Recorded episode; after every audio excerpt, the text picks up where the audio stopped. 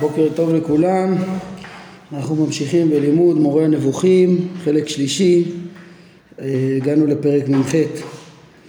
אה, שני הפרקים האחרונים שנשארו לנו, אה, שמבארים את שתי קבוצות המצוות האחרונות מ-14 קבוצות המצוות, הם בעצם הפרקים שכוללים את איסורי האכילה ודיני האישות ואיסורי ביאה שהטעם העקרוני ש, שבעצם מסביר את כל המצוות כולם לפני הירידה לפרטים בעניין הזה אה, זה ריסון התאוות ריסון התאוות, תאוות האכילה ותאוות המין. ועצם זה שיש הגבלות בנושאים האלה זה דבר חשוב מאוד שאדם אה, לא ילך אחר תאוותו בצורה עיוורת וזה מכלל מטרות התורה החשובות שלמדנו עליהן אה, בפרק ל"ג. אה, הרמב"ם הראה שם איך זה מטרות כל כך חשובות של התורה וכמה זה חשוב לרומם את האדם ולהציל אותו מכל אה, כל הקלקולים האפשריים לפרט ולחברה הנגרמים מהנהייה העיוורת אחרי התאוות כן, וזה דברים שהרמב"ם גם אה, דיבר עליהם גם אה, לפני כן, פרק ח', פרק אה, י"ב ובמקומות נוספים. החידוש כן, העניין הזה גם הוא מה שנקרא הקדושה, הרמב"ם בעצם את שני הטעמים הכוללים האלו זה הכללים הגדולים של ההלכות שבספר קדושה. שבמשנה תורה, שם יש לנו את איסורי ביאה וכן, ומאכלות אסורות והלכות שחיטה, כן, שזה בעצם אה, ריסון אה, שני סוגי התאוות הללו, שבעצם אה, שוב העניין, העניין הכולל פה, המטרה הכוללת פה היא, היא תיקון המידות והמעשים בתחומים האלו של ריסון התאוות והחידוש בפרקים הללו ומה שצריך להיות בפרקים הללו זה בעצם אה, הסבר למה נאסר מה שנאסר בדווקא. כן, כי זה ברור שהיה צריך להגביל וצריך שאדם ישלוט בנושא אבל, אבל לא סתם התורה קבעה אה, מאכלות אסורות ולא סתם קבעה אה, כללים ב, אנחנו נראה בכל דיני אישות ואיסורי ביאה וקבע איזה עריות אסורות וכולי וזה בעצם העניין המרכזי בפרקים האלה. אומר הרמב"ם פרק מ"ח המצוות שהקבוצה השלוש עשרה כוללת הן אלה שמנינו בהלכות מאכלות אסורות ובהלכות שחיטה שבספר קדושה. כן כל בעצם דיני איסורי האכילה שבספר קדושה והוא מצרף עליהם גם את המצוות שהרמב"ם מנה כן שהוא מנה בהלכות נדרים ונזירות כן שגם הם בעצם כמו שהרמב"ם אה, מלמד, גם בסופם, הם בעצם אה, נדרי איסור, נדרי אה, ונזירויות הם בעצם איזשהו כלי שהתורה נתנה להשתמש בו במקום הצורך כדי לרסן את תאוות האכילה. לכן הרמב"ם מצרף את זה מבחינת הטעם לקבוצה הזאת של ספר קדושה, אפילו שבמשנה תורה זה, כל ספר הפלאה היה ספר בפני עצמו, כבר דיברנו על זה שהוא פורק וחולק לפי אה, אה, שייכותו לקבוצות השונות אה, פה ב-14 קבוצות של המורה. אומר הרמב"ם כבר ביארנו בחיבור זה ובפירוש לאבות את תועלתה של קבוצה זו באופן מעמיק ויסודי מאוד ואנו נוסיף על כך ביאור תוך התחקות אחר המצוות הפרטיות המנויות שם היינו הרמב"ם כבר בחיבור זה נתן ביאור מעמיק ויסודי להבין את עניינם של התאוות ומקורם אה, בפרקי השגחה ראינו את זה מתוך הבנה מעמיקה במהות החומר בכלל ומתוך אה, המשמעויות העמוקות אה, שלימד שלמה המלך, סתרי תורה למדנו על זה מהקדמת החיבור, חומר וצורה והחומר כגורם להיעדרים ולכל. המעשים השליליים שלא מודרכים על ידי השכל, על ידי הצורה. אה, ראינו את זה בפרק ח', ראינו את זה בפרק י"ב אה, ראינו פה ביאורים מאוד יסודיים וגם בפירוש לאבות שמונה פרקים בפרק ד' כמו שמפנים פה אה, הרמב"ם נותן ביאור מעמיק ויסודי כן? תשימו לב ההפניה של פה למעלה כבר ביארנו בחיבור זה ג' ל"ה 13 היא לא, היא לא מדויקת כי שמה הרמב"ם דיבר על הקבוצה באופן כללי אבל לא מתאים להגיד ששמה אה, הרמב"ם דיבר, אה, באר באור מעמיק ויסודי מאוד. כן אלא זה פרק ח' פרק י"ב, פרק ל"ג שהוא דיבר על מטרת התורה באופן כללי והחסרונות הגדולים, כן, להתרחק מהתאוות, תאוות אכילה בפרק שלנו והתאווה של אמין שהיא תהיה בפרק הבא, שתתבהר בפרק הבא, אה, אז, אה, אז, אז זה מקומות שהוא ביאר בצורה אה, מעמיקה ויסודית, כן, וכמו שהוא אומר פה בפירוש, כמו שאמרנו, מה שהוא בא להוסיף כאן זה את הסיבה למה נקבעו המצוות ולמה נאסר מה שנאסר אה, בדווקא, איזה עניין יש לאסור דווקא את זה לעומת סתם אה, אה, עניינים מותרים אחרים. עכשיו הרמב"ם בפרק הזה, כמו בחלק מהפרקים הקודמים וכמו בפרק הבא, פה, פה ממש הפרק בנוי על סדר ההלכות במשנה תורה, כשקודם כל ענייני מאכלות אסורות והלכות שחיטה עם כל המצוות שמנויות שם שבספר קדושה ואחר כך הוא יתייחס גם להלכות נדרים ולזהירות. אה, המבנה של הפרק הוא מראש פה מאוד ברור על, על סדר משנה תורה והוא נכנס אה, למצוות שבהלכות מאכלות אסורות קודם כל. אה, אז העניין הראשון שבמאכלות אסורות אומר הרמב"ם ואומר שכל המאכלים שאסרה עלינו התורה תזונתם של כולם מגונה. כן, אה, התזונה היא גם לא טובה, הם לא טובים מבחינה תזונתית, כן, אה, התורה לא סתם בחרה דברים, אלא אותם דברים שהיא עשה זה גם דברים שהתזונה שלהם לא טובה, ככה הרמב"ם אומר אה, בתור רופא מבין ברפואה לפי המדע של פעם, לאו דווקא בכל הפרטים גם ברור לרפואה היום שאותם דברים שהתורה אסרה אה, הם אה, לא טובים בריאותית, אבל זה דבר שהרמב"ם כתב אותו, אחריו גם הרמב"ן וחכמים רבים, היה פשוט להם הדברים האלה, החינוך, כן, אה, כשהם באו לדבר על, על, על הטעם שנאסרו דווקא הדברים האלו, אז הם דיברו על זה שזה גם לא בריא, כן, וצריך להדגיש את זה, זה עצם זה, גם, גם אם זה, כן, עצם זה שהתורה אוסרת חלק מהמאכלים וגורמת, יוצר, מחייבת אותנו לדאוג ל... לבדוק את הכשרות של האוכל ולא ללכת אחר התאוות ולאכול כל דבר בלי בחינה זה כבר ערך. עוד לפני שנדון מה זה כן? מה ש... שכרגע יש עליו דיון זה למה דווקא הפרטים האלו בשביל זה צריך את הטעמים הרפואיים כן מה שהתורה אוסרת כן היא לאו דווקא אסרה כל דבר לא בריא וכדומה אבל אותם דברים שהתורה בחרה לאסור הם גם כאלו שתזונתם לא טובה תזונתם מגונה אומר הרמב"ם ואין במה שנאסר עלינו. מה שאפשר לחשוב בטעות שאין בו נזק פרט לחזיר ולחלב.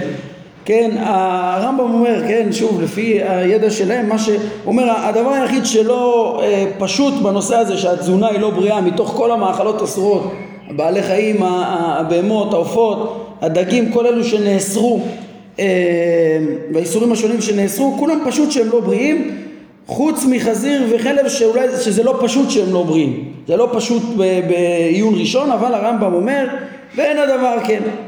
אה, ואין הדבר כן, גם הם בעצם תזונתם מגונה, למה?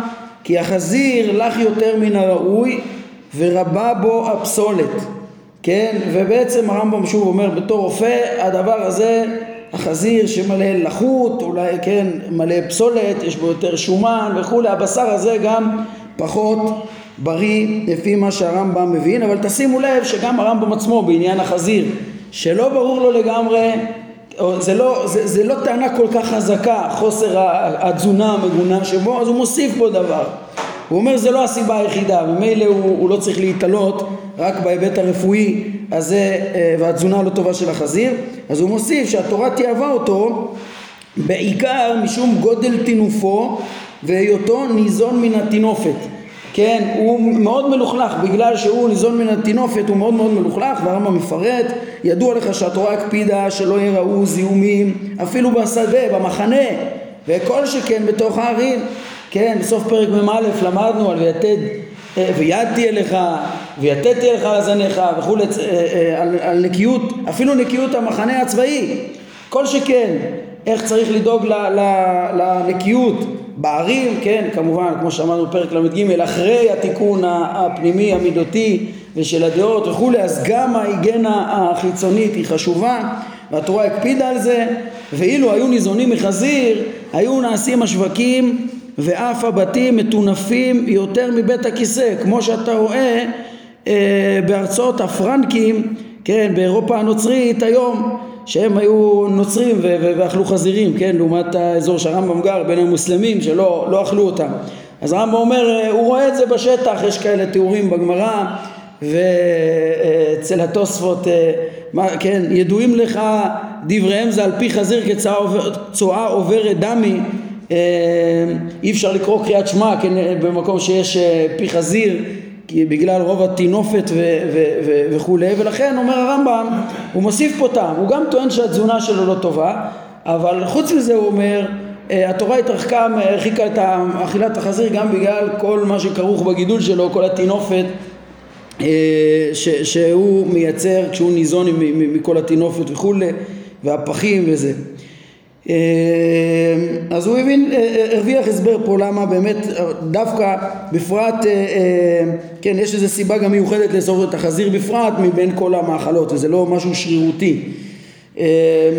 אגב, שמעתי פעם דיון שהתקשו בדברי הרמב"ם פה שהוא טוען בעצם שהחזיר זה מצווה בעצם, אה, יש לזה טעם ברור לאיסור שלו, כשהוא אומר הוא לא בריא והטינופת וכולי, ולעומת זאת אה, יש בספרה, אה, לכאורה מונים אותו בין המצוות השמעיות, ש, ש, שאל תגיד, שיש בזה נוסחאות שונות, רבי אלעזר אומר, אל תגיד שאי אפשי לאכול חזיר אלא אפשי ואפשי והקדוש ברוך הוא אסר עליי. והרמב"ם מצטט את זה בשמונה פרקים. והרמב"ם מצטט את זה בשמונה פרקים, אבל אה, זה כבר התשובה. אז מה, מה הקושייה? הקושייה שהקשו, תשים לב, הקושייה אה, אה, שהקשו, ושמעתי דנים, אומרים רגע, משם מוכח, ולכאורה גם לפי היסוד של הרמב"ם בשמונה פרקים בפרק שישי, שהמשמעות של אפשי ואפשי זה בעצם להגיד ש, שצריך לקיים את זה מצד, אה, זה מצווה חוקית, צריך לקיים את זה מצד החוק, מצד החוק ולא מצד, אה, כאילו אין בזה תועלת גלויה, ממילא אין עניין, כן, בכל המצוות השכליות אדם צריך לקיים אותם מצד טעמם, גם במצוות השמעיות צריך לקיים אותם, להיות מרוכז בטעמים, אבל כשמדובר נגיד בפרטי מצוות ודברים שאין להם תועלת, אז צריך לקיים אותם כי זה חוק אלוהי. כן, אמרנו שאצל הרמב"ם ראינו בפרק כ"ו שזה קיים המושג הזה, החוק האלוהי, שהוא, לו, שהוא חשוב שיהיה לפחות בפרטים, כן, בפרטים ש, שלא משנה כבר אם הם אה, באיזה פרטים עושים וכדומה, כי הוא רוצה להגיד שבכל מצווה יש טעם. על כל פנים, אז אה, לכאורה אם, אה, אם הרמב"ם ככה מבין את האפשי ואפשי, להגיד זה מצווה שמעית והיא לא בגלל טעם, מה הוא פתאום אומר פה טעם, אז אם העיינים איך הרמב"ם מצטט את אותו ספרה שם בשמונה פרקים פרק ו' אז אפשר לראות שהרמב"ם אה, גרס אחרת. אצלו זה רבי, רבן שמעון גמליאל אומר ואצלו אין את הדוגמה של החזיר. שם יש בשר וחלב שעטנז וערווה. זה מה שהרמב"ם אה, מביא שם. לא יאמר אדם אי אפשר לאכול בשר וחלב אי אפשר לגרוש שעטנז אי אפשר לבוא לערווה אלא אפשי ומה אעשה ואבי שבשמיים גזר עליי חיפשתי, לא מצאתי אה, שהרמב"ם אה, מונה, אה, כן, אחר כך הוא חוזר על זה ומסכם את המאמר בלשונו ומציין בשר וחלב ושעטנז ואריות, אבל הוא לא אומר את זה על חזיר.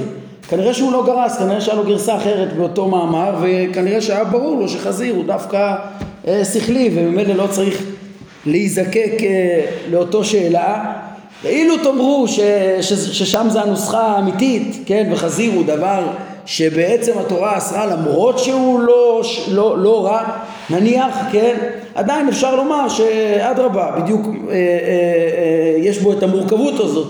נניח אם זה היה גרסה אמיתית, כן, כמו שהרמב"ם אומר, שאפשר לחשוב שזה לא, אפשר לחשוב שזה שימי, אז בעל המאמר חשב שזה שימי כי הוא לא מצא את ההבדל הרפואי והוא לא מצא איזה יתרון למצווה הזאת. אבל בהנחה שאתה כן מוצא את היתרונות שהרמב"ם חושף פה זה כבר uh, שכלי וצריך כמובן לפי העיקרון של פרק ו' בשמונה פרקים להיות ממוקד בטעם. אה, אבל שוב, לדעתי הפשוט ביותר, לשים לב, הרמב"ם לא גרס את זה בכלל. חיפשתי במקומות שונים שהרמב"ם מתייחס למצוות שמיות ולמאמרי חכמים בנושא. אה, לא מצאתי שהוא מונה שם את החזיר, כן, אה, ביניהם. בפרק כ"ו, הוא לא הזכיר את זה, וכן, אתה יכול לבדוק אולי גם ב... בהלכות, אה, בסוף הלכות אה, מעילה והלכות, אה, בסוף הלכות מעילה.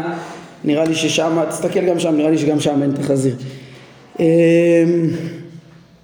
טוב, אז זה הרמב"ם אומר לגבי חזיר, גם חלב הוא אמר, חלב יש, יש שחושבים שאין בו בעיה תזונתית וכאילו לא מובן למה לאסור דווקא אותו, אז הרמב"ם אומר לא ככה, וכן חלבי הקרביים הם משביעים ומקלקלים את העיכול ומולידים דם קר וצמיגי ומוטב שישרפו, עדיף לא לאכול אותם וישרפו, זה פשוט, אה, כן, להשחית את הגוף, זה, זה, זה חמור יותר פה מאשר להשחית את ה... זה אוכל לא טוב, כן? בעצם הרמב"ם אומר שהתזונה שלו אה, לא טובה. אה, נזכיר לכם שהרמב"ם מוסיף טעם נוסף בעניין החלב בפרק מ"א, כשהוא, כשהוא הסביר למה החלב הוא לא סתם נאסר אלא הוא גם בכרת, מובא פה בביאור שהרמב"ם כתב שם, למה החמירו בו כל כך? אז הרמב"ם כתב משום שבני אדם מחשיבים אותו לטעים וממילא הם ינהו אחרי אכילתו יותר מדי וזה יגרום לקלקול גדול ומשיכה גדולה אחרי התאוות ולכרת ממילא להיכרת ממדרגה לעולם הבא בדקת שם, אין בהלכות מי, אין שם חזיר, אה? תבדוק, כן. אה, וכן חוץ מזה, אז הוא אומר, הוא התייחד לקורבן כדי לרוממו, אז יש פה טעם נוסף, כן, איסור החלב אה, הוא גם, הרי השומן הוא נחשב אה, משובח וטעים וממילא אה, הוא מתייחד לקורבן אה, לכבוד השם וממילא גם אוסרים אותו לאדם, יש שם חזיר או אין שם חזיר? כותב, נו? אה, אמרו חכמים חוקים שחקקתי לך, כן ואין לך רשות לאחר בהן, ויצרו שאדם נוקפו בהן, אומות העולם שגולים כגון איסור בשר החזר. אה, יפה מאוד. מופע ופרה אדומה. יפה מאוד. פרה אדומה הוא גם נתן לזה טעם, וסרים כן, משפטך הוא גם נתן כן, לזה כן. זאת אומרת, יש פה חוקים, בין החוקים, הוא כן מונה את זה פה, טוב שבדקת. אבל גם על בשר וחלב הוא לכאורה. מונה את זה פה בין החוקים, יצרו של אדם נוקפו בהם, אז זה אדרבה, זה, נגיד פה, הסתירה היא לא, היא לא קשה, מה כתוב פה? יצרו של אדם נוקפו בהם, כן, זה מה שהוא ככה מפרש את השטן מקטרג עליהם, שכל הדברים האלה זה דברים שלא מובן טעמם במבט ראשון. כן, לא. אז זה בדיוק מה שהוא כתב פה, למי שהוא לא חכם, כמו שכתוב בדיוק כמו שאתה אומר, פרק כ"ו, אבל זה, זה, זה בדיוק מה שהוא מלמד שם בהלכות מעילה וגם בפרק כ"ו, שלא לא פשוט ה, ה, ה, הטעם בזה, התועלת, למה לאסור דווקא אותו, אבל אם מתבוננים, כמו שהוא אומר כאן, גם כאן הוא אמר שזה לא פשוט, אז אה, הדבר מתברר, יפה, יישר כוח. אז uh, בחלב אמרנו הוא גם לא בריא וגם מיוחד לקורבן וממילא חלק מכבוד הקורבן זה שזה נעשה, אתה מייחד אותו רק לגבוה ולא לאדם ואז יוצא כל המעלות, אתה נותן את הדבר שנחשב טעים, אתה נותן ל, אה, לעבודה, לעבודת השם, למקדש וגם uh, מציל את האדם מלאכול את הדבר הלא בריא הזה, כן, ונכון ש... היום נגיד ברפואה אין הבדל בין חל... סתם אה, החלבים האסורים לחלבים המותרים הם כולם שומנים, כולם לא בריאים אה, בצורה שווה אבל אולי כן. עצם זה שאתה מזהה שזה לא בריא זה כבר סיבה לאסור חלק מה... מה... מהדבר הזה ואם זה גם נאסר אותם דברים שעולים למזבח אז אה, גם כן ממילא אפשר להבין את העניין הזה, שוב שהוא מתייחד לקורבן כדי לרוממו וממילא הוא נאסר וממילא יש גם כן חלק מה... אחרי שהיחס לקדוש ברוך הוא תלוי בזה אז כמובן החומרה בזה של האכילה של חלק השם. מכאן הרמב"ם ממשיך גם לאיסור דם וכן הדם והנבלה אז פה כן כבר דיברנו באריכות על הטעם של איסור הדם אבל פה הוא מוסיף לנו שהדם והנבלה הם גם קשים לעיכול ורעים לתזונה. כן, הם גם דברים קשים לעיכול ורעים לתזונה. וחוץ מזה ראינו, זה, זה בעצם טעמים ששייכים לדורות uh, תמיד מצד הבריאות של הבן אדם, איך שהרמב"ם מבין אותה. ו, וזה נוסף על כל ההחמרה של התורה ב- ב- בדם וחיוב כרת על זה שלמדנו כבר פרק מ"א ופרק מ"ו איך שסביב כל האמונות שהיו סביב זה מה, חשבו שהוא טמא ומאכל השדים והתורה רצה להרחיק מכל הדבר הזה גם כן חוץ ממה שבטבע האדם אה, הטבע האנושי סולד מהדבר הזה כמו שהרמב"ם תיאר שם פרק מ"ו. אה, אם אני מזכיר את הטעמים של הדם אז אולי פה נציין שהרמב"ן הוסיף בזה עוד. הרמב"ן אה, הוא דייק מהכתובים שאוסרים את הדם אז התורה מאוד מדגישה שהנפש תלויה בדם. כן הדם הוא הנפש והרמב"ן רצה לפרש את זה כן? לא יודע אם הרמב"ם היה מקבל את ההסבר הזה אבל אה, הרמב"ן אומר שכיוון שנפש הבהמה אה, שוכנת אה, בדם, ככה הוא מבין את זה, אה, אז, אז בעצם מי שיאכל את הדם יעשה בהמי וחומרי ויקבל את הטבע של הבהמה, כן, בצורה דומה הרמב"ן מפרש גם כן מוסיף ומפרש ב, בכל העופות הדורסים והבעלי חיים הטמאים שהתורה טימאה אותם הוא אומר שמי שיאכל אותם אז יקבל את הטבע שלהם הם עופות דורסים זה מאוד בולט ש... והחיות החיות אה, הפיריות, אז הוא אומר מי שרואים בהם אכזריות, הן טורפות וכדומה, אה, אז הוא אומר מי שיאכל אותם גם יקבל את המידות שלהם. הרמב"ם שלא הזכיר את הטעמים האלו, אה, כנראה שלא סבר אותם מבחינה פיזיולוגית ש, שתהיה השפעה כזאת, כן? הדם הוא דבר שהוא לכולם הוא כאילו לא בסדר, זה המוסר הטבעי גורם לאנשים לסלוד מכזה דבר. כן, הוא גם מגעיל, הוא גם, כן, הבאנו את הטעמים שהרמב"ם אומר, וגם לא בריא, וגם היה קשור באמנות של עבודה זרה ועם ההרחקה שלו התורה תיקנה וככה תועלות רבות היו אה, יחד עם האיסור הזה אז כאן אה, האם זה מהחוקים המשפטיים? באופן כללי כשאנחנו עכשיו יורדים לחוקי, לפרטים של מצווה אחר מצווה שהתורה אסרה על כל פנים אז, אה, אז זה בעצם אה, נעשה כחוק כן, זה בעצם אה, אנחנו, איך שחילקנו באופן כללי את קבוצות המצוות, אז נכון שהטעם של איסורי האכילה ואיסורי הביאה שבשני הקבוצות אה, שלפנינו אה, הוא ברור, כן, ובהרבה חוקים, בכל החוקים הרמב"ם בסוף נותן טעם, אולי זה לא גלוי מיד בחלק מהדברים, וחלק מהחוקים הטעם כן גלוי מיד, אבל התורה, כן, מה שגלוי זה עצם הצורך לרסן את התאוות ולמשול בהם ולהשתמש בחומר בצורה נכונה. זה עיקרון שכלי. אבל ברגע שאתה נכנס לפרטים, אז לכן נאסור חזיר.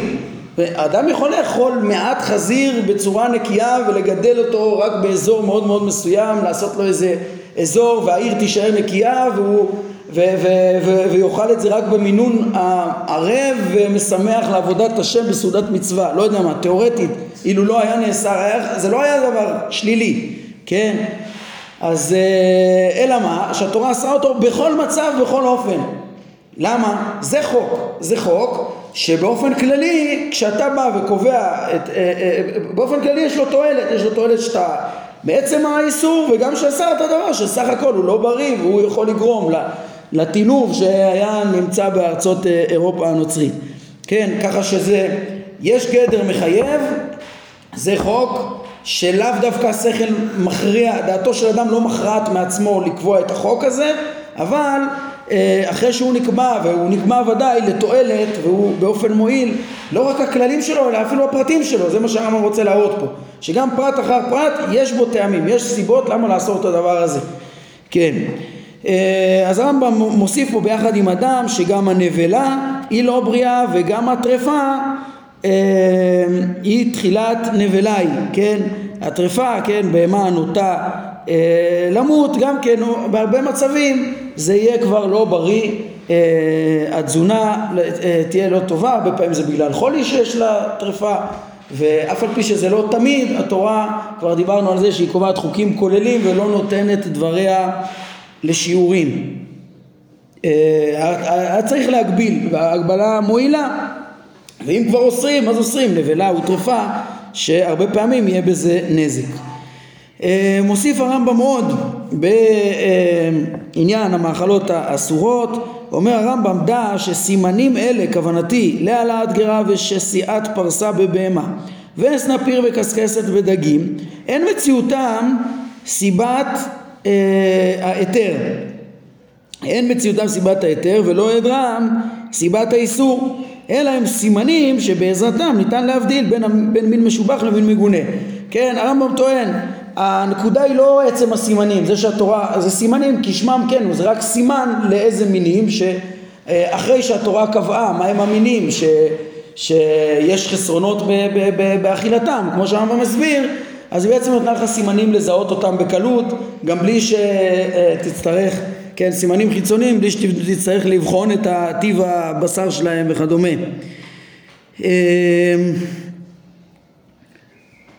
כן, אגב, אני אשלים את מה שאמרתי בשם הרמב"ן, אני רואה שכתבתי לי שכן, הרמב"ן הוסיף שגם, כן, אה, אמרנו ש, שהוא גם אמר בדם שזה יכול לשנות את הטבע של האדם, אבל הוא הוסיף עוד דבר, כן, ומעין הטעם שהרמב"ם אמר על חלב שהוא חלק השם ולכן נאסר, אז הרמב"ן הוסיף את זה גם לגבי דם, הרי גם את הדם אנחנו אה, מזים אותו על המזבח ו... אה, וממילא הוא רצה להסביר גם מהבחינה הזאת, אה, כן, גם הרמב"ם אמר שהתורה תיארה אותו, ההפך מעובדי עבודה זרה שטימאו אותו, ואז התורה, אז התורה קובעת שהכפרה על ידו, אז אם הכפרה על ידו, ממילא זה, זה גם סיבה שלכאורה הרמב"ם אמור להסכים אליה, שזה אה, אה, הסבר למה לא לאכול דם, אלא מה? שהרמב"ן מעיר על עצמו, אומר רגע, אבל זה יכול להיות, אה, לפי זה היה צריך לאסור רק את דם הבהמה שקרבה מה עם אה, חיות שלא קרבות?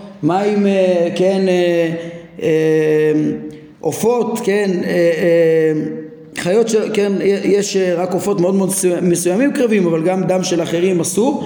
אז הוא אומר שאפשר ללכת עם המהלך הזה ולהבין שזה חלק מהסייג. בין הדמים קשה להבחין, זה סייג ל... לאיסור, וכיוון שיש דמים שזורקים על המזבח, אז כבר התורה אסרה את כל הדמים, גם כן, גם מהבחינה שזה חלק השם. אמ,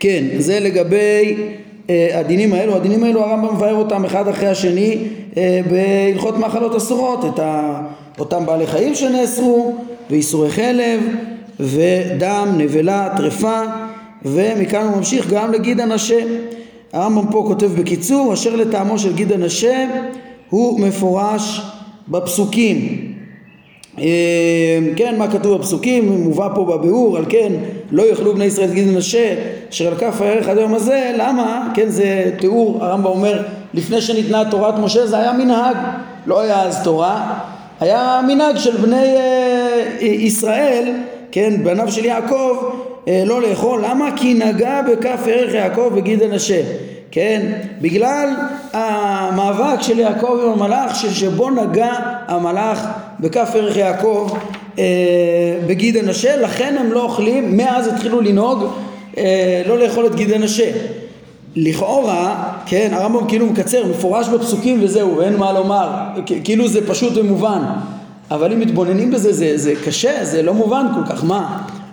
מה בכלל קרה שם? אני מזכיר לכם שלמדנו חלק שני, פרק מ"ב, אה, שהדבר הזה בכלל, מאבק של אדם עם מלאך, זה דבר שלפי הרמב"ם הרי הוא בלתי אפשרי אה, במציאות, שיהיה מאבק של אדם עם שכל נבדל, עם מלאך, בעיקר אה, משמעות מלאך, והפרשה שם היא סתומה לחלוטין, מה קורה שם בכלל? מה הוא נאבק עם איש, אבל אחר כך ברור שלא, הוא נאבק שרה עם אלוהים ועם אנשים ותנצל נפשי, מה קרה שם בפשט? דבר מאוד מאוד תמוה. והרמב"ם פתר את הסוד הזה ולימד את, הקשיים הללו אה, בפרק מ"ב מחלק שני בפרקי הנבואה ולימד שהכל מחזה נבואי ולימד איך שיש לנו כותרת על אה, אה, ויעקב הלך לדרכו ויפגעו בו מלאכי אלוהים ואומר כאשר ואומר יעקב כאשר העם מחנה אלוהים זה ויקרא שם מקום ומחניים הסיפור הסתכם שם ואחר כך היה פירוט של איך הוא פגש מלאכים במחניים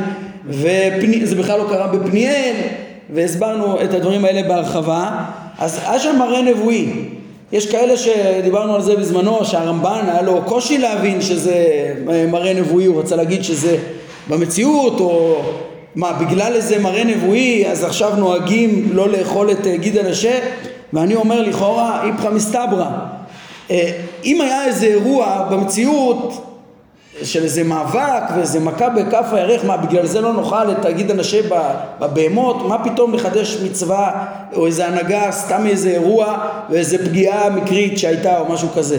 אבל אם מדובר באיזושהי השגה נבואית שיש לה מסר, מסר ברור, הנבואה כולה מסרים ברורים, אז, אז, אז, אז יכול להיות שבאמת צריך לזכור את המסר של הנבואה ובאיזושהי צורה כן, אם בכל מקרה חשוב להגביל את ה... לרסן את האכילה, לזכור את המסר הזה איכשהו, כן? וזה הכיוון שנראה להבין את הדברים על פי הרמב"ם, ואני חושב שגם הזכרתי לכם את דברי החינוך בזמנו, כשלמדנו את זה בפרק מ"ב, שלמשל החינוך אומר דברים מתבקשים שהמסר של הנבואה הזאת קשורה להבנה של ההשגחה האלוהית על ישראל ועל יעקב לעומת עשיו. כל הפרשיות של עשיו ויעקב הם כאלו שיש בהם רמזים לדורות.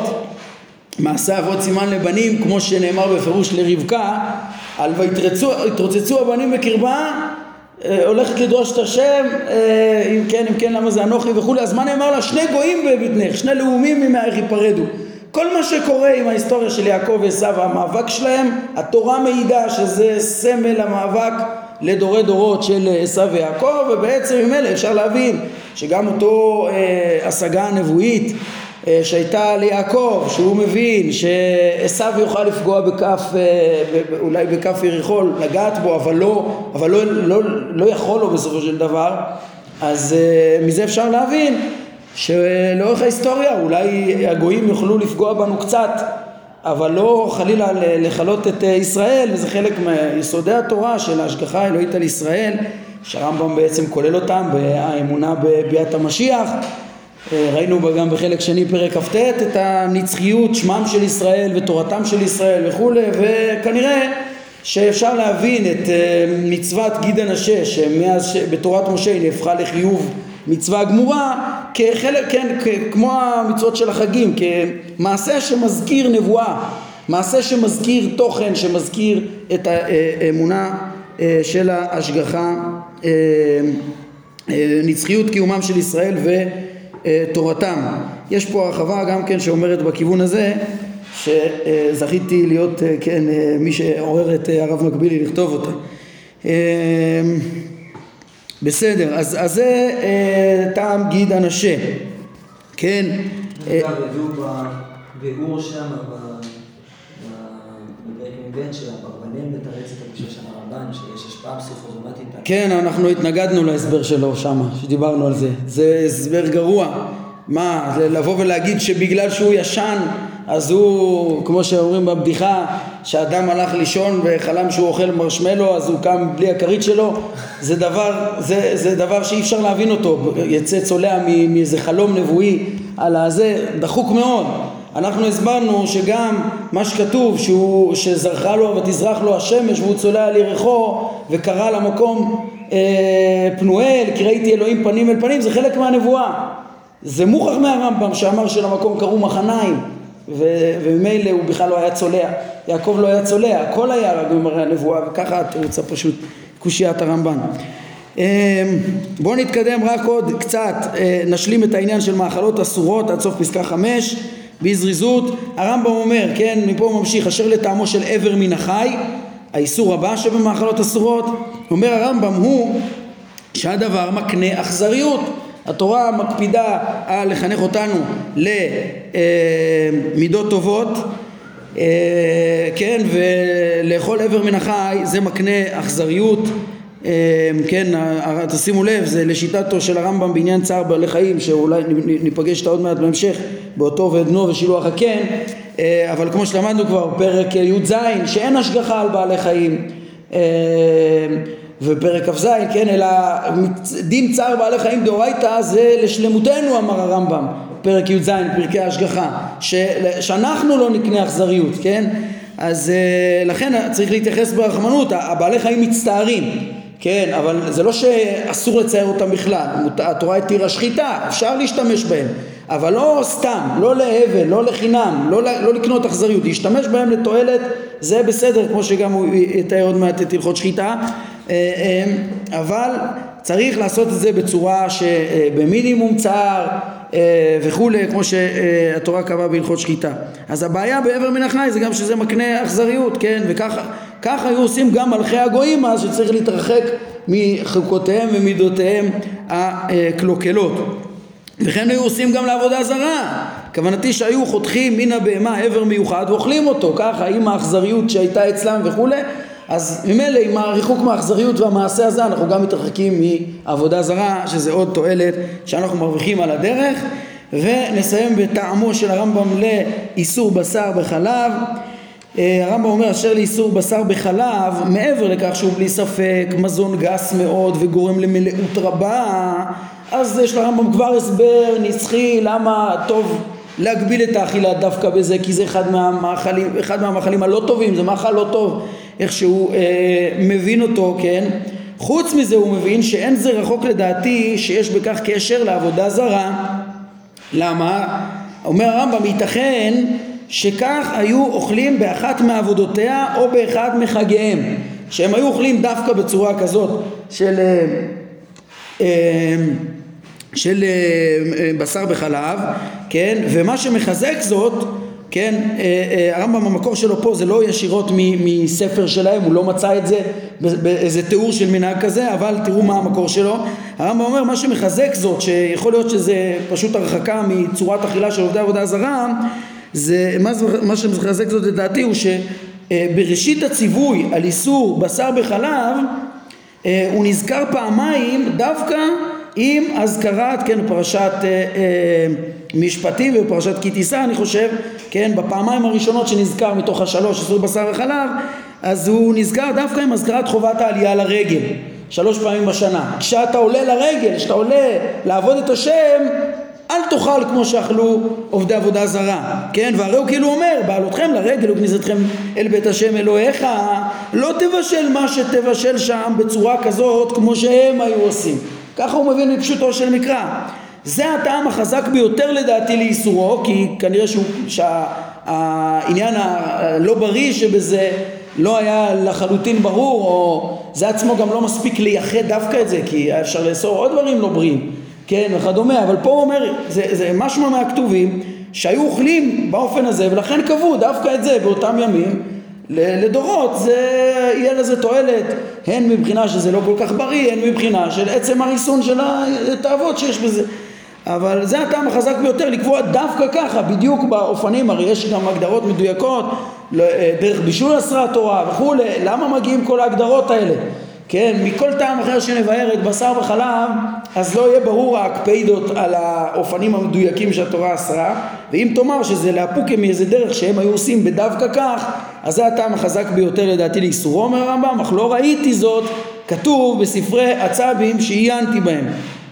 אה, לגבי ההשערה הזאת של הרמב"ם, אה, מעירים פה בהרחבה לפסקה הזאת, לפסקה חמש, אה, שהיה מי שניסה למצוא לזה, כן, היה מי שחשב שהוא מצא סמך באיזשהו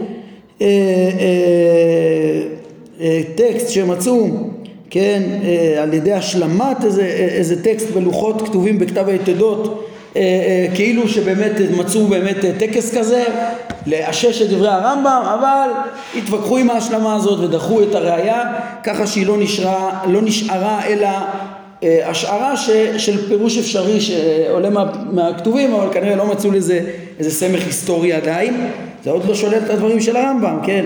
פה מוסיפים בהרחבה שאולי אה, עצם זה ש, שזה אה, היה דבר שנחשב טעים אז ממילא ברור זה מחזק את ההשערה של הרמב"ם אפשר לשער שהם היו אוכלים דברים שנחשבים טעימים בעבודות זרות שלהם וממילא התורה אה, אסרה את זה כן? כמו הכלב שלא יימשכו אחרי זה יותר מדי, אחרי האכילה, יפה, אם זה נחשב לטעים במיוחד. אה, יש דבר נוסף ש, שיכול לעלות מפשט הכתובים, אה, שזה, שזה בעצם חלק מהרחקה מהאכזריות, כן, כמו פשוטו של מקרא, כמו אותו ואת בנו שנפגוש ושילוח כן, אז, אה, אז בעצם גם לבשל את הגדי בחלב של אימא שלו כאילו יש פה, אתה לוקח את הגדי ו- ולא מספיק לקחת לאימא את הגדי, אתה גם אה, אה, מבשל, אתה לוקח, מבשל אותו בחלב שאתה לוקח ממנה, זה כאילו אפילו מבחינת, אפילו אם מבחינת הכבשה זה שום דבר, הרמב"ם יראה, יראה שיש בעיה לשחוט לנגד האם, אה, זה ודאי מצער אותה וזה ודאי דבר שצריך להרחיק ויכול להקנות לנו אכזריות, אז, אבל זה דבר שהאם מרגישה, אבל אפילו אם תגיד ב... וזה שאתה תאכל, אה, מה תעשה עם החלב שיצא ממנה, וזה זה, הבהמה לא מרגישה בכלל, אולי מבחינה פסיכולוגית, מבחינת האדם, זה, זה משהו שהוא כאילו אה, ניצול מוגזם כזה, שיכול אה, לשדר אכזריות,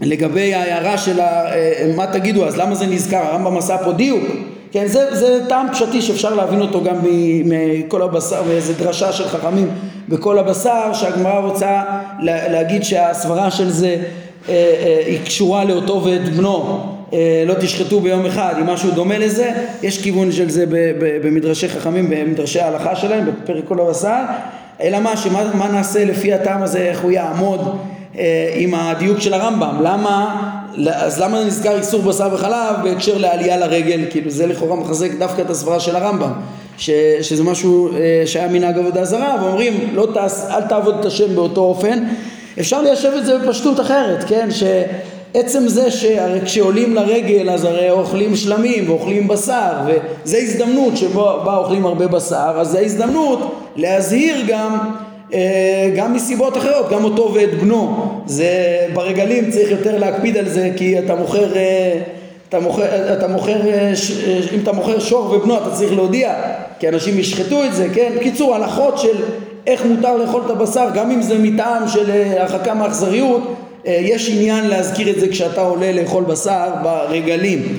אז ככה שאפשר להעמיד גם את הטעם הזה, שהוא טעם אה, מסתבר, ולכן הזכרתי אה, גם אותו. על כל פנים, אה, מה שיכול להיות יתרון, אם באמת הרמב"ם צודק בהשערה שלו, היתרון שלו זה ששוב, להבין את כל פרטי הגדרים שבהם מסרה התורה דווקא דרך בישול וכולי, או הרחיבה את זה, לאו דווקא אה, גדי בחלב אימו, אלא כל חלב של בהמה טהורה וכל בשר של אה, בהמה טהורה, להלכה יש דעות תנאים שגם הרחיבו את זה גם לחיה וכולי, להבין את כל הרוחב של הלכות אה, אה, בשר וחלב, אפילו מדאורייתא, הם יכולים להיות אה, אה, יותר מובנים אם זה הכל להוציא ממנהגי עבודה זרה וכל ההרחבות האלה יותר אה, קשה להבין את ההיגיון שבהם אם הולכים לפי הטעם שהצעתי של הרחקה מאכזריות. טוב, בזה בעצם הרמב"ם סיים את uh, הטעמים של uh, איסורי המאכלות שבהלכות מאכלות אסורות ומה שנשאר לפנינו זה uh, הלכות שחיטה מספר קדושה ואחר כך נדרים ונזירות שהרמב"ם סיפח לקבוצה הזאת. אנחנו נעמוד כאן להיום, ברוך אדוני לעולם, אמן ואמן.